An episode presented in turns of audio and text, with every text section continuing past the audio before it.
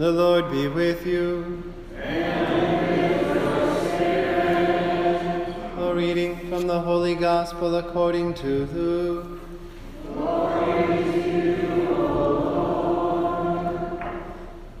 Jesus began speaking in the synagogue, saying, Today the scripture passage is fulfilled in your hearing.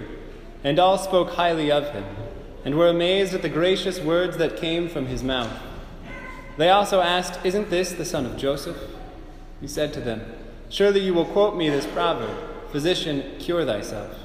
And say, Do here in your native place the things that we heard were done in Capernaum. But he said, Amen, I say to you, no prophet is accepted in his own native place. Indeed, I tell you, there were many widows in Israel in the days of Elijah, when the sky was closed for three and a half years and a severe famine spread over the entire land. It was to none of these that Elijah was sent, but only to a widow in Zarephath in the land of Sidon. Again, there were many lepers in Israel during the time of Elisha the prophet, yet not one of them was cleansed, but only Naaman the Syrian. When the people in the synagogue heard this, they were all filled with fury. They rose up, drove him out of the town, and led him to the brow of the hill, on which their town had been built, to hurl him down headlong. But Jesus passed through the midst of them and went away. The Gospel of the Lord.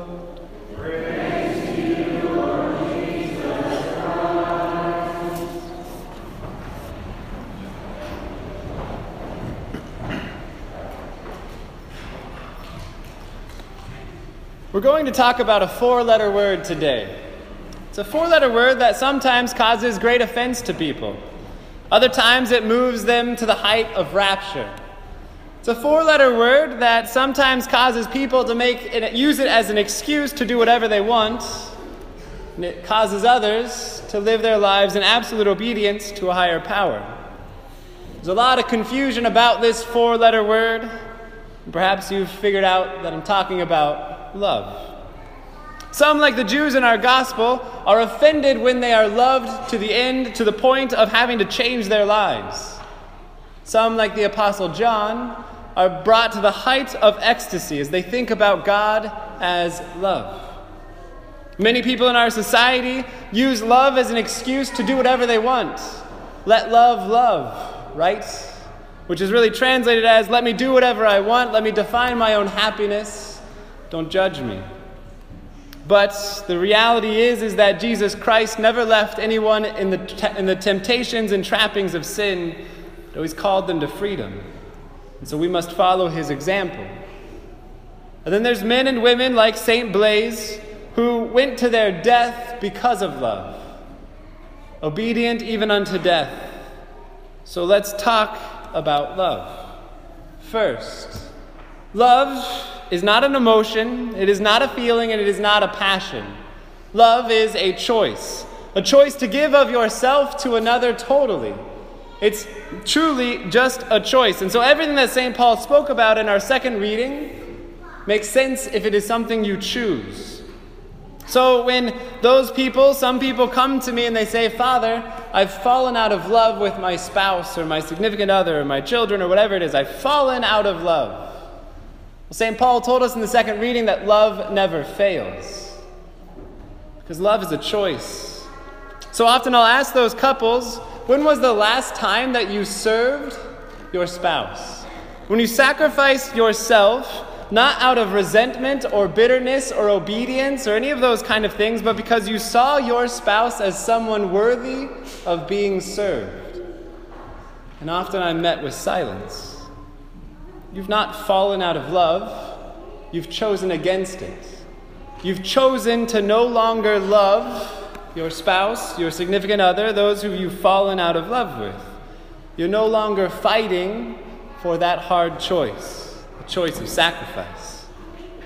So then, if love is a choice, then what does it look like? Here's where St. Paul comes into play. He gives us an examination of conscience around the understanding of love. This week, I offer you the challenge to think of one or two people you claim to love. It could be a spouse or family members, friends, it could even be an enemy you're trying to learn to love. And use the attributes that St. Paul listed for us as an examination of conscience. Do you truly love this person? Think of that person and ask yourself Am I patient with them? Am I kind to them? Have I ever been jealous of them, or pompous towards them, or inflated? Am I rude? Do I seek my own interests whenever I talk to them? Am I quick tempered? Do I brood over injuries they've caused me? Do I rejoice over wrongdoing and not in the truth? I think if all of us use this as a good examination of conscience, we'll find that we truly start to love. It gives us a way to understand ways we can change ourselves, sacrifice ourselves, and choose to love differently. But if we take it out of the individual and look at our culture, our society, if we judge our society by the same standard, look at the news, Twitter accounts, Facebook, all the rest. Is it rude, pompous, seeking its own interests, quick tempered, brooding over injuries. I think we have to be real with ourselves and understand that we live in a culture that puts forth an anti love message all the time. That our culture is the most unloving culture I think I've ever seen. Because we don't do any of these things St. Paul told us to do, we do the opposite. It's all about judgment and getting rid of the other person, tearing the other party down, making sure they look horrible. So I never deal with myself. We see the fruits of this division, selfishness, murder of innocence, the mocking of God and goodness, and the total lack of morality, and even a hatred of the true, the good, and the beautiful. If we know what love looks like, we know that it's a choice, then how do we start to choose it? Well, you cannot give what you do not have. And so, my brothers and sisters, do you believe that you are loved? now, often on the first glance of that, we say, Well, of course, Father, I know I'm loved. God has to love me, my spouse or children or my friends, family, whatever, they love me.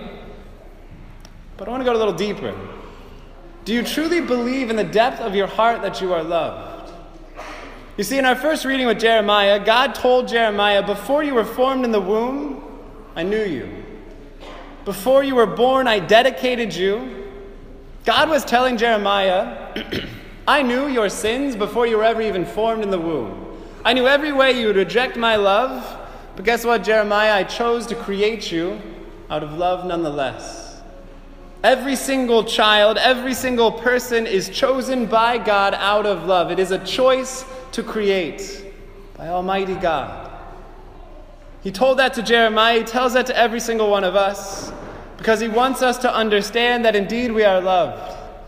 so, something you can do this week is to pray with that list that St. Paul gives us and think of it in relation, in your relationship with God the Father.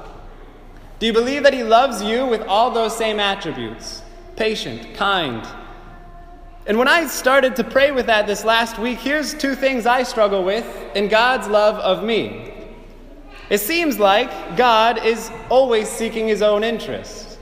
I live my life by a Benedictine motto that in all things God may be glorified. It's all about him, it's all about his glory. It seems self seeking.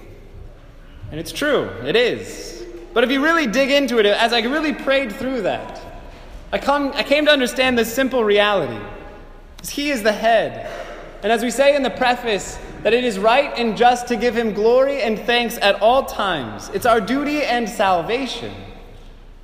And that whenever the head is glorified, so is the body, of which I am a member. And so, whenever I give glory to God, I gain from that glory. And if you really think about it, God doesn't get anything out of it. He's perfectly happy in Himself. So, when we glorify God, He gains nothing, and we gain eternal love. That's disinterested love. Another thing that sometimes I struggle with is do not brood over injury.